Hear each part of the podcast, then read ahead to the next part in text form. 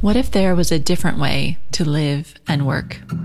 Beyond the hustle and hype, beyond the never ending race to get more, do more, be more. A way that's grounded, intuitive, intentional, and in line with your deepest, truest self. You're listening to Wellpreneur with me, your host, Amanda Cook. Together, we'll explore nature based personal growth for high achieving women I invite you to plant your feet on the earth, slow down, tune in, and get ready to create a life of meaning and magic.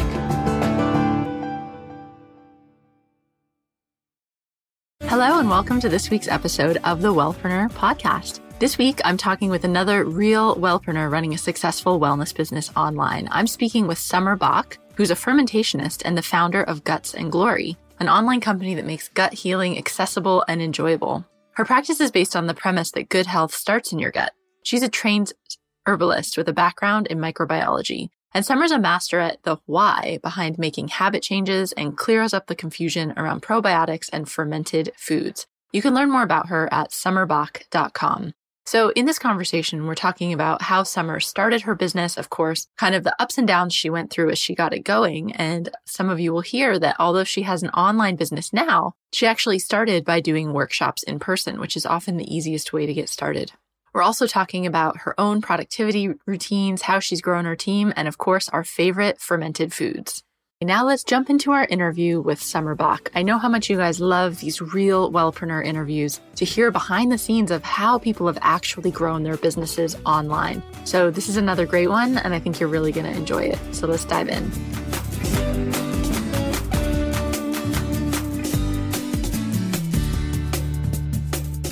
Hi, Summer. Thanks for joining me on the show today.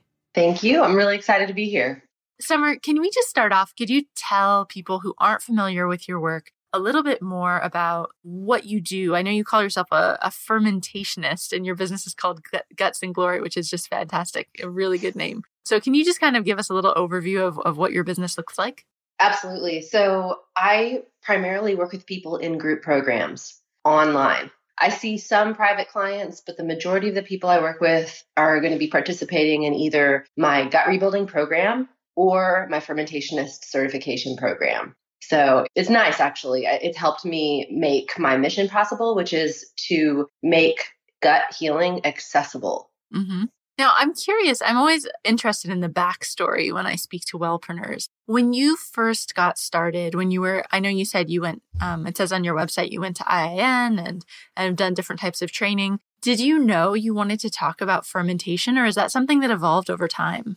That evolved that piece I wasn't totally clear about in the beginning. In the beginning, I was mostly teaching people how to do cleanses. I actually still run a cleanse about once a year that's that I love. I love I love when people do cleanses. they get such good results. And I was doing that, but then, you know, just like a lot of people who end up in this industry, it's because we have our own healing journey that we're on. And it's not everybody, but it's a lot of people, right? And so as I was on my own healing journey, I reached this point where I was like, okay, I'm ready for the next level of healing, right? I got to figure this out. Like, I was still really struggling with allergies. I still was feeling really fatigued and having panic attacks and things like that, even though I knew how to eat healthy and I knew how to help other people eat healthy and I knew how to help them have all these breakthroughs. It was really crazy. So I started taking probiotics, and that kind of led me to this question of, well, how did my ancestors get probiotics in their diet? What's the whole food form of probiotics? And that's where I discovered lacto fermented foods. And mm-hmm. I, you know, I started making them myself. I actually started my own sauerkraut company because I would make so much of it. And in that process, a lot of people were like, how do you make that? Teach me how to make that. So I, I just started teaching it. And over time, I mean, this is a, this is an ancient tradition, learning how to make and preserve foods through fermentation.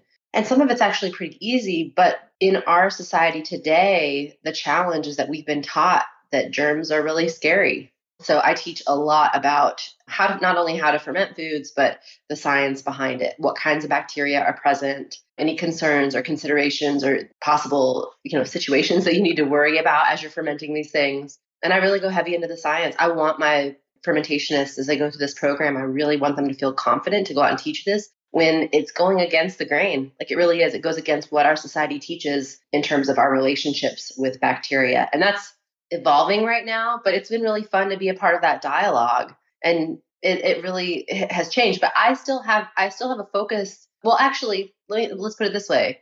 With this interest in fermented foods, it actually helped me get focused more into gut health and digestion to the point where that's really what I focus on. Like when people come to me, they're coming to me with digestive issues. Yeah. And we'll talk about that more definitely. Like having that focus in your business, which is something you don't always necessarily have when you're first starting out. But over time, it really helps to develop that expertise in one area because it just kind of focuses everything you're doing. But before we talk about business, I'm just so curious what's your favorite fermented food? My favorite is probably right now either kimchi or I made this nettle turmeric kraut the other day. Yes. Yeah. Mm. Yum. Lacto ferments, like veggie lacto ferments. Those are my favorite because they don't have any allergens for the most part. You know, I mean, there's they're they're just one of the simplest foods to make that have probiotics in them. Mm-hmm. So I was um I normally I've been living in London and I was just making sauerkraut. Like I always had sauerkraut on the go because I love it. But now I'm living in Hong Kong and we're just eating kimchi, well, which isn't from Hong Kong, but it's from South Korea, which is nearby. And there's kimchi everywhere. It's so delicious. So I haven't tried to make that but yet, but I need to.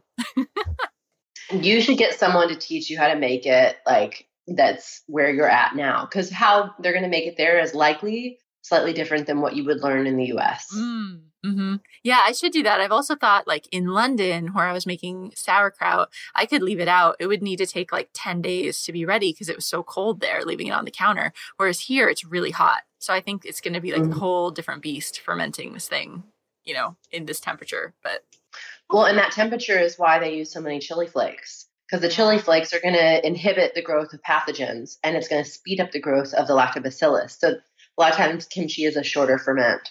Oh, right cool. I've got to find someone to teach me. I was just in South Korea too, so I totally should have taken a kimchi making class, but next time. Anyway, okay, so what were you doing before you started your business? I actually graduated high school and had no idea what I was going to do. I had no plans to go to college. I didn't really understand the concept of college. I was like, really, uh, school's done. So I took a break for a while and just kind of, you know, did my own thing, partied a little too hard and just kind of waited until something landed for me, you know, like until something felt right. And so I ended up studying herbal medicine just through a lot of different opportunities and things that came my way. I was like, okay, I'm going to go, I'm going to do that. So I studied herbal medicine and that was awesome. It was a full time year long program. The school doesn't exist anymore. It was in New Mexico and it was really fascinating. And so that was like a really big point in my path that started this process. And I decided as soon as I got done with that, I was like, you know what? I really want to go to college. I really want to learn the science behind this. Like, I want to know why do these herbs work? You know, so I actually went to college in pre med with a desire to be a doctor. I was like, okay, I'm just going to do this and learn all this. This is going to be great. And then I got to my last class and I realized I was in organic chemistry and I was getting sick. I was really like, my health was not not good at this time. And um, uh, my digestive issues and my gut based issues were the worst they've ever been at that point. And it was mostly from the stress. And so there was kind of two things going on. I was like, you know, I could go be a doctor. and It's going to be even more stressful than this. That sounds horrible considering my physical condition right now. And also, I had this just it felt like a like I ran into a brick wall. I was like, "Oh my gosh, I'm going to have to write prescriptions." I don't want to write prescriptions. And that's really what it came down to. It was just this clarity. I don't want to write prescriptions. It's just not for me. Mm-hmm. And so at that point, I went to IIN, Columbia University, like figured out how to like kind of veer away from that and focus more on people who want to be healthy without using pharmaceuticals. And that was great. I mean, that was that was really the deciding factor. And in that moment, I pretty much went another route. Uh, how long have you had your website now, Guts and Glory, and this this kind of iteration of your business that you're doing now? Well, Guts and Glory, it's, it's kind of located still at summerbock.com. That website has been around for a very long time, actually, since 2009. We just looked back at the, late, at the latest blog post on that website. It's 2009. Wow. And when you started that, was it like as a business or you just started blogging to share what you were learning or like how how did you come to be online with all of this? That's actually a great question because I really didn't start this as a blogger. I started out broke. I had no money. you know, I just gone to college on my own dime, had to take out loans in the process, work, study, you know, really trying to make it happen. And when I graduated college, I had to figure out a way to make money.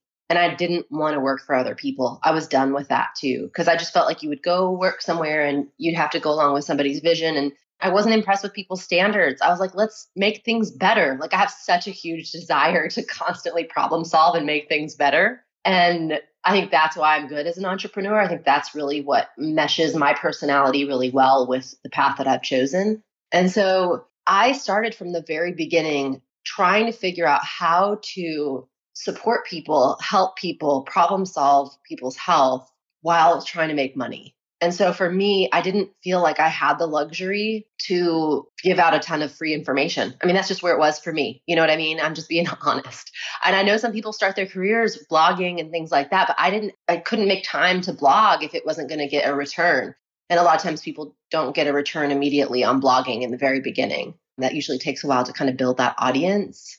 So I started out really teaching classes locally. And anything that I posted on my blog at first it was just it, it, wasn't really big posts or anything like that. A lot of times it was announcements for the classes that i was teaching or announcements for the cleanse that i was leading things like that. I might put a couple content pieces here and there but i kind of relied heavily on promotion at the beginning because i had to get myself out there and i had to figure out how to make a living. So yeah that, I, my story isn't quite the same as other people's i think but it, it was interesting. It was very hard at first but i just started teaching classes like crazy everywhere I could. A free class, a paid class, it didn't matter. Just my main goal at every class was to get everybody's email address. And I just got better and better and better at figuring out ways for people to fill out the eval form and entice them to fill out their the you know it, it put their email address in there so that I could build my list and that's really how I started my business. Mm-hmm.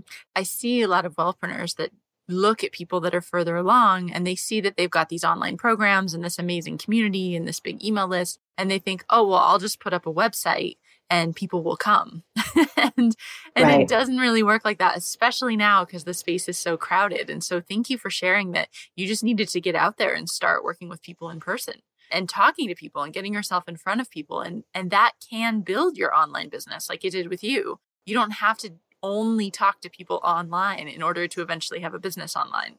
I think people were a lot of, you know, mentors and business coaches and things like that were always blown away when I would tell them kind of like my percentage of buyers on my list because I knew 70% of the people on my list in person, I had met them for a long period of time. I mean, not at this point, uh, that number is smaller, but I mean, it, it was pretty amazing. I mean, I remember I had a list of 1,200 people and was able to make a decent amount of money you know and most people say that you'd be lucky to really have a, a, thriving business with 1200 people on your list. Mm-hmm. and I, I did really connection. well yeah you had that connection exactly. And i think that's what we talk about a lot in online marketing is like building that know like and trust factor right? To build up that relationship. And the fastest way to do that actually is to meet people in person. So fast and and to teach in person and to like you know I, I love teaching. I love the opportunity for people to learn and when I'm in a room and I'm like in charge of that room for that hour or that hour and a half, I absolutely wallow in it. Like I love it.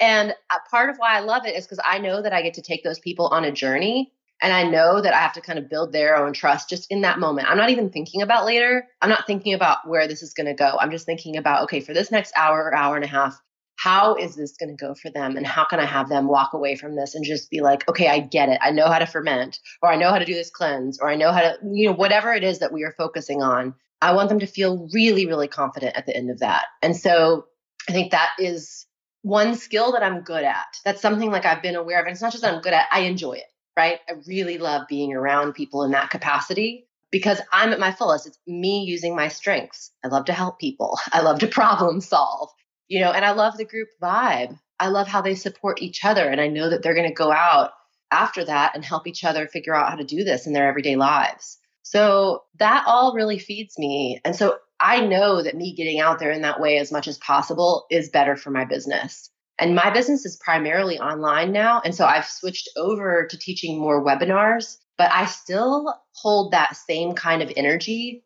and think about the group in that same way when I'm leading a webinar. And I couldn't have done that. Like, I wouldn't be able to teach a webinar how I do today had I not had the experience of being in a room and feeling and looking at everybody's faces and knowing that that information was actually landing for them. Mm-hmm. And I think a lot of people want to skip ahead and just do the online thing. And I think they're missing the fact that, like, you never got a chance to fail in front of a whole room of people, which I've done.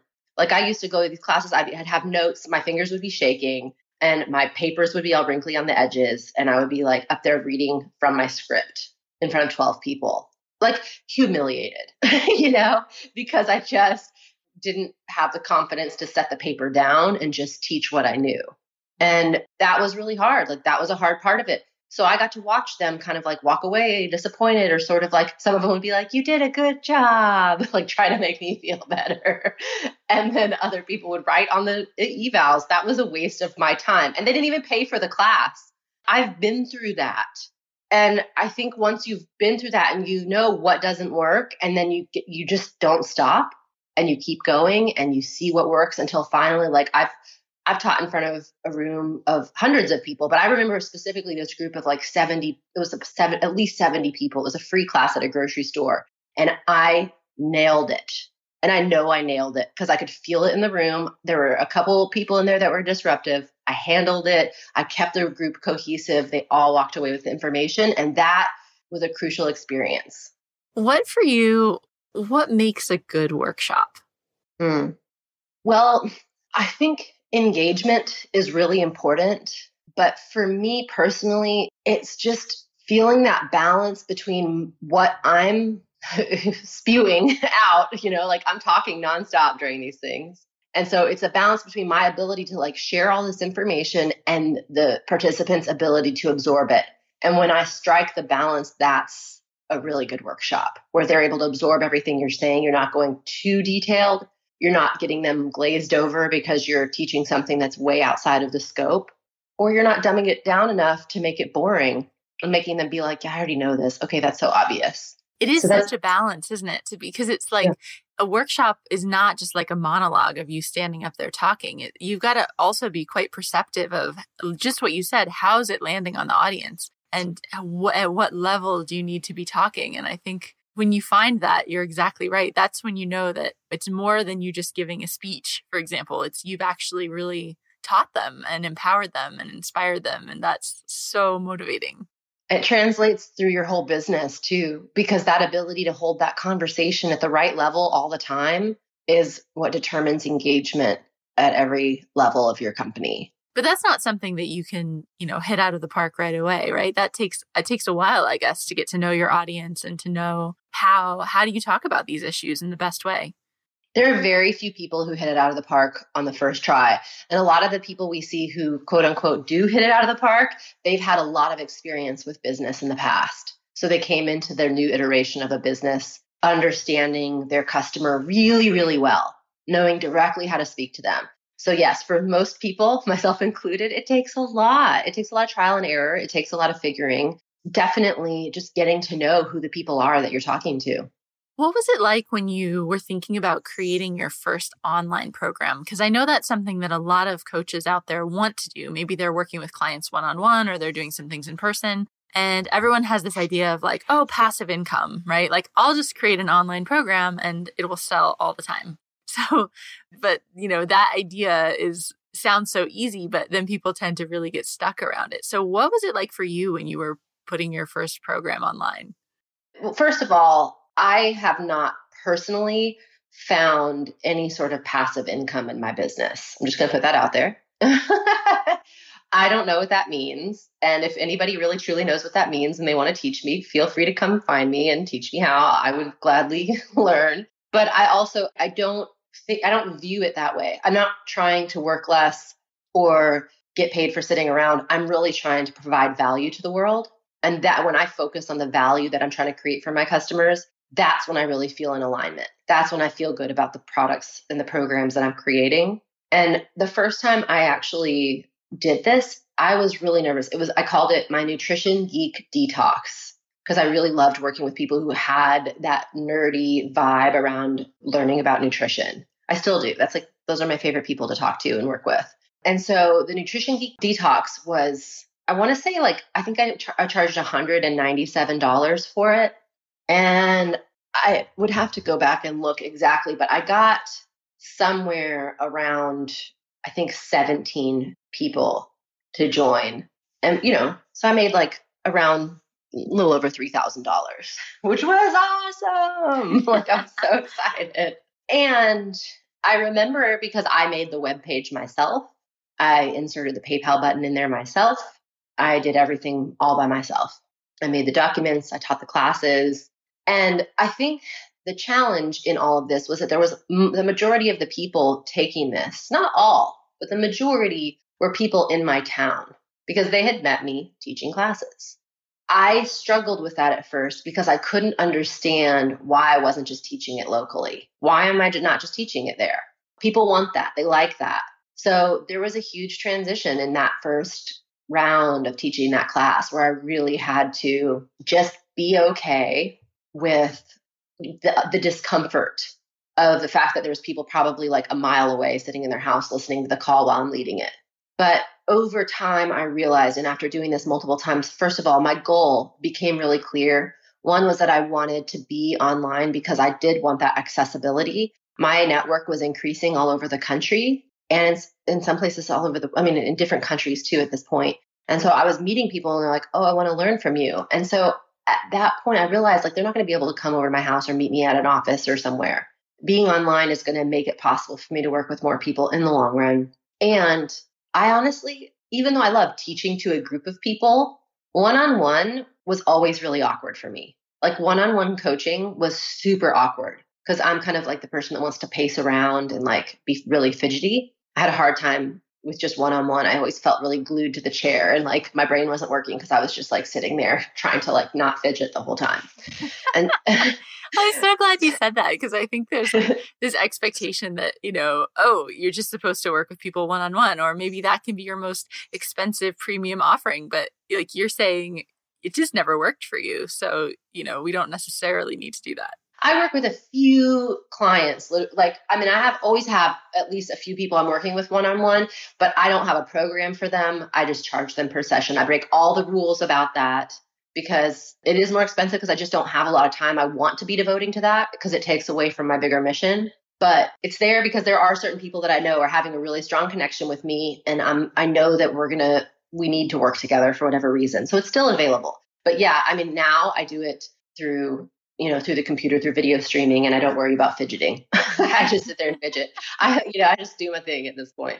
But to answer your question and kind of get back to this, you know, I had to get some clarity around why I wanted to do it. And then I kind of had to stick to my guns because there were some people who really did reflect back. Well, why, you know, I think it would have been better to do this in person. So I heard that feedback during my first online program.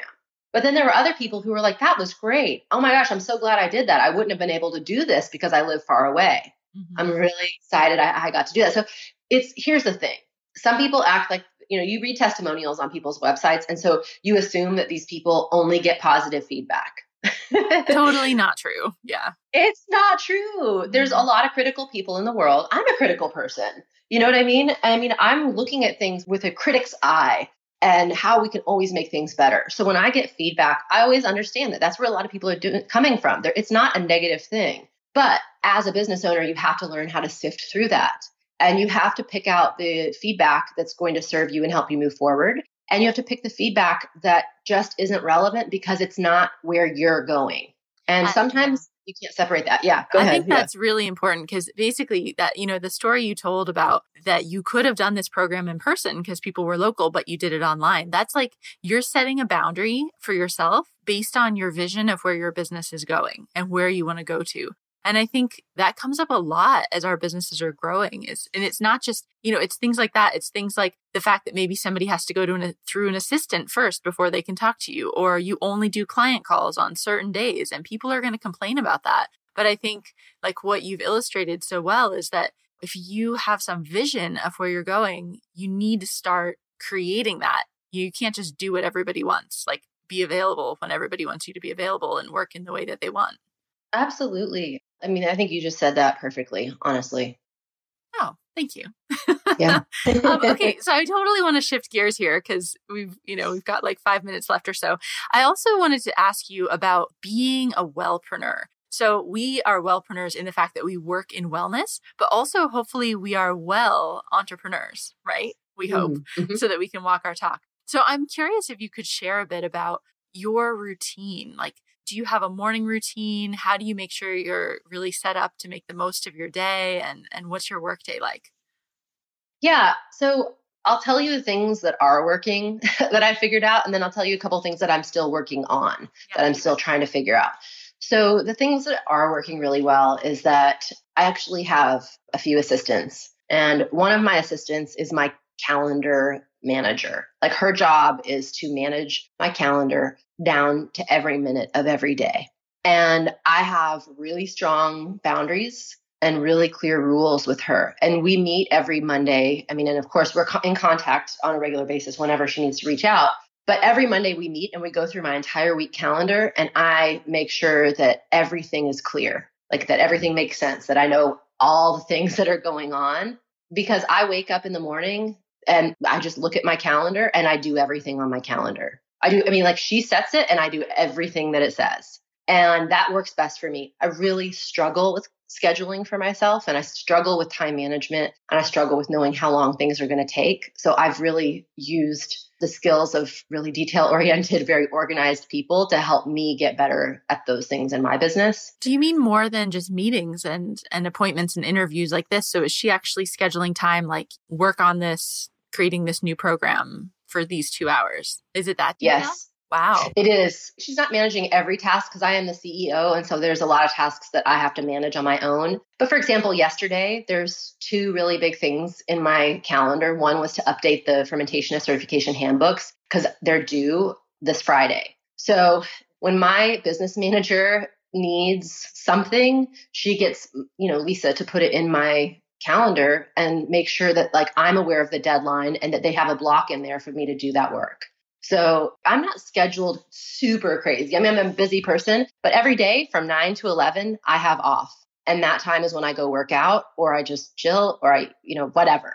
so I get up early, I eat breakfast really early, and then I try to eat lunch every day at 11, 11 a.m. And so at 11 a.m. I eat lunch and then I start my meetings at 11:30 usually. So it's just nice. Like I've worked with her to be like you need to block everything, get all my interviews tight and together, give me as much blocks of time where I'm doing the same thing as possible. So she's managing that and that has been fantastic in terms of me creating time for myself. I mean otherwise my my schedule would be ruled by my work. It has been in the past. There's times where I worked every day without a day off for like 6 to 8 months there's times when I worked too hard. And at this point in time, I learned that I can only do so much each day. So I feel inspired to actually wake up and get as much as I can done because on Friday, usually Friday afternoon, I'm done and I don't resume work again until Monday morning. And I really don't. I mean, unless I have a conference, uh, my computer is shut. I don't even open it. I don't want to open it. I'm like, we're done. I really try not to text anybody on my team for any reason. Like I try to give everybody that respect of like, we're taking the weekend off. We have our own lives too.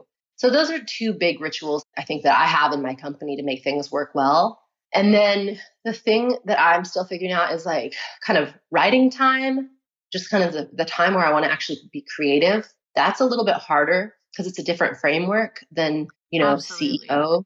Mm-hmm. So figuring out writing time is challenging for me.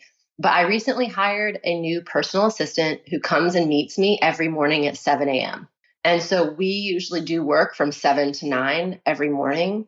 And that for me is a new ritual that I kind of have in place because I really have struggled with like when to go to work, what time should I start work? Because I'll be honest, I'm a little bit lazy in the mornings. I just want to stay in bed and cuddle. Like who doesn't?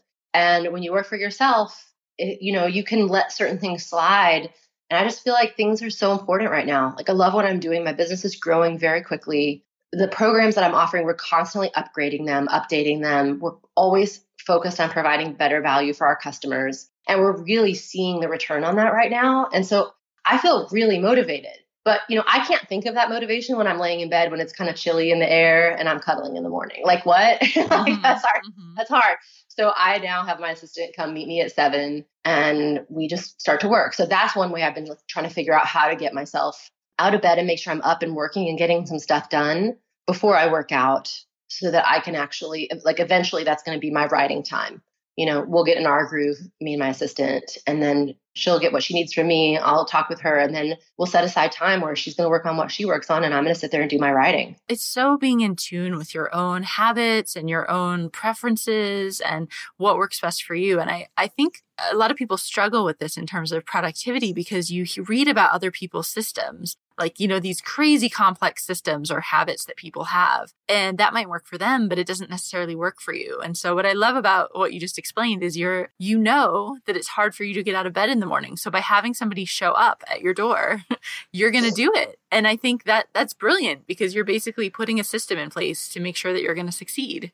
And I think that people just want to copy something that's already working, but I don't think it's always that simple. You kind of have to look at yourself too and see what's going to work for you in your life. It's never been that simple for me. Copying doesn't work because my body is what my body is. And so I my brain works the way it works. And the more I've learned and gotten clear and being really honest with myself about how I work, absolutely the better I'm able to function. I mean, even that 9 to 11 block where I work out, just having that on my calendar literally gives me the breathing room every single day to not be overwhelmed. I love it, right? Like, and I learned that about my, it took me a long time to learn that. And I honestly still have to hold that boundary really clear with my team because if I don't, they'll be like, "How about we schedule somebody at 11 or I mean at 10:45?" And I I'm like, "No." No, no, like I like try to don the Darth Vader voice and be like, no, because it, it, it, it's mine. And also, just eating at the same time every day has been super helpful because my health is important. I mean, my health is so integral. Like, if I showed up at a conference like 50 pounds overweight and uncomfortable in my own skin, then how am I like who am I to teach what I'm teaching? Yeah, you know, I mean, yeah. and it's not, I'm not trying to make it about weight by any means. I'm just trying to say, like, if I'm not actually showing that I put my self care at the top of my priority list, who am I to, to say that I teach other people to do that? Yeah, I think that's something we have to be so careful about working in wellness is not that you have to be perfect because no one's perfect. And mm-hmm. I think clients actually relate to you when you share that it's not always easy, but that you need to show that you're doing it. You're having these habits and you're adjusting and actually walking your talk. or why or at least trying to yeah trying to and you fall off you know this is the thing about life balance it's like you just figure out the balance that works and then something shifts and then you kind of have to figure it out again. And i think it's at least for me it's always been it's just always evolving but you have to be you know make it a priority like you said. I redo my schedule. Like i sit down with my assistant every three months and we look at my schedule because if i go four months everything starts to slip. I start not showing up to things. I start being late because something has shifted in my life that i need to get in my calendar so it is, you're right. It's like you constantly are tweaking it and you can never give up on it. Like I think people are often looking for that, like you mentioned earlier, passive income. Passive income is a really great analogy for people's desires to just plug and play, for them to just sit back and things just do like you know play out without them having to do much and and people want that for their health i work with people all the time who are motivated and yet secretly still they want the one thing that's going to fix it all and the truth is, it's it's not how it works. You are dedicating your life, your energy to the things that you care about. It's as simple as that. And so, if you care about your health, you're going to dedicate some of your energy to your health. If you care about helping other people and you want to, you know, have a business that does that and you know, and you value your time enough to make money to support yourself to do this work, then you want to set aside time to do that and and really put energy towards that. It's not it's not a plug and play. You're always tweaking, you're always adjusting and hopefully you'll always be working towards that because it's it's fun. It's a really rewarding part of life. And I have to say like when I started out years and years ago doing this work, I was in such a different place than I am now. Like it's night and day. Like I really was struggling. It was very very hard at first. I worked really hard to make this work. I mean, I did. I mean, I bootstrapped the entire time. It was not fun. And I'll admit it, you know, I remember being stressed out from it. I remember waking up in the panic attacks in the middle of the night. How am I going to pay a bill or whatever? Like it wasn't easy for me. And I was doing it all by myself. And there's finally a point where things clicked. You know, I've I worked enough. I figured out enough. I mean, most of it was my own like mental growth, my own mindset that I had to shift to really be open to how things could be. Like I had to learn a new way of of functioning in order for my business to start working better. Mm. Can you tell us a bit about that? Like what do you think was the mental shift that that made it click? Honestly, it was a really new awareness to me that other people weren't struggling financially like I was. I kind of assumed that everybody was struggling financially because I always had. And so I didn't realize that there was actually a lot of people out in the world that were okay spending money on my stuff. And it wasn't going to break the bank. It wasn't going to be a stressful situation for them.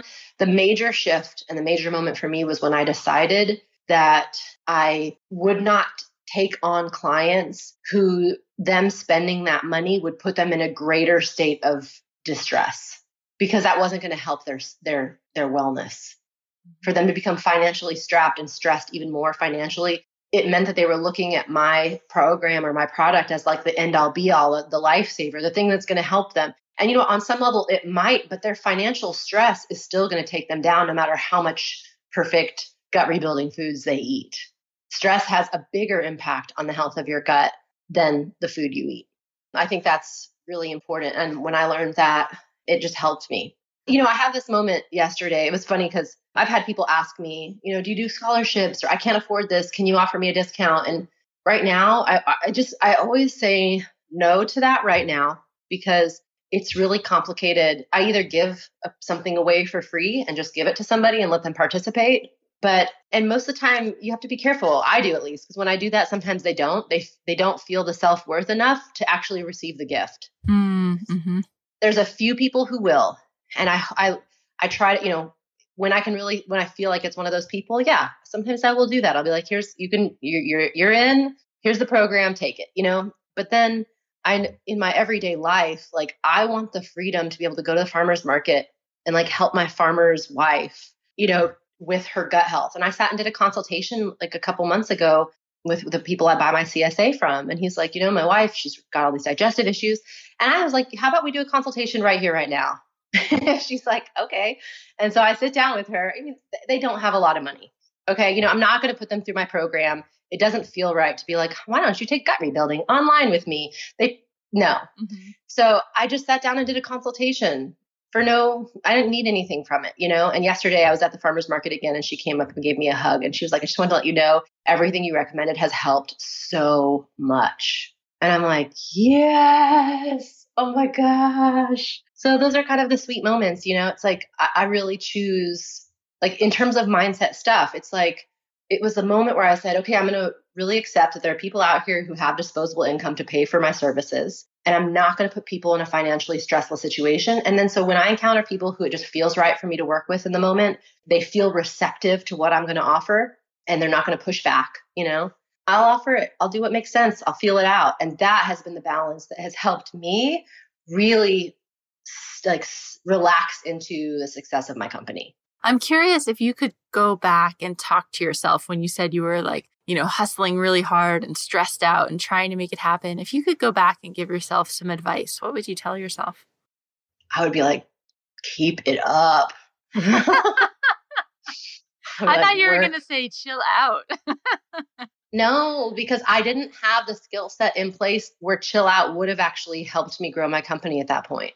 It wouldn't have. So you like, needed that time where you were really learning and trying things and and getting all of those skills. Yes, the, I was gaining skills in the process that I didn't have. And so if I had relaxed, I had the skill of how to sit back and not do anything. Like I already knew how to do that. I'm pretty good at that. If you told me to like shut my computer and go hang out on the boat today, I would be down. Like, yes, let's go do that. That sounds great. I don't struggle with like a sit back. You know, it was it was the skill for me was learn how to sit in there and make it to the finish line and not give up before the finish line. So that's the skill that I developed during that time it was confidence. It's like high quality, quality, satisfaction in my work and knowing where that line is like, okay, this is good. I'm happy with this. I'm ready to present this to the world. And at first, I really wasn't presenting the most beautiful things. And I had, there was a lot of humility in that because I couldn't afford a designer. I couldn't afford people to help me with this. There's, so there's a ton of humility in like, hey, everyone, here's my funny looking thing that has some really good information in it. mm-hmm You know, I'm really proud of those skills. And I think that that has taken me to where I'm at today. So I would, I would tell my old self, do exactly what you did because it worked. That's awesome. Cool. Thank you so much, Summer, for being so open with us and sharing your journey. Can you tell us where people can find you if they'd like to get in touch or learn more about your programs? Sure. My, my main website is summerbock.com and it's B O C K, like the beer. Basically, my name is a fermented food. It's a beer. and I also have info at fermentationist.com. So there's some really good articles over there for folks that want to learn more about fermented foods. Gutrebuilding.com is, you know, about my program that I talked about that a lot of my folks run through with, with digestive issues. And yeah, I mean, if, if people like, if there's wellness practitioners who kind of want to hear a little bit more about what I, how I've done better with my coaching, um, like with my actual like process of getting clients and things like that, I did make a PDF because a lot of people ask me this question. So I made a PDF that's at it's at the theshowcaseclub.com forward slash resources. So the theshowcaseclub.com forward slash resources. And it's called Behind the Curtain, the step by step process I use to get my close rate to 80%. So I think that would be helpful for anybody who's kind of like wanting to hear some business style tips on that side of it. Yeah. Oh my gosh. We'll put the links to that in the show notes, and I'm sure you're going to get lots of people signing up for that one. So thank you so much for sharing. yeah. I mean, I've, I've really enjoyed this. Thanks for asking these questions. This is, I don't get to talk about this stuff every day. So I really appreciate it. Thanks.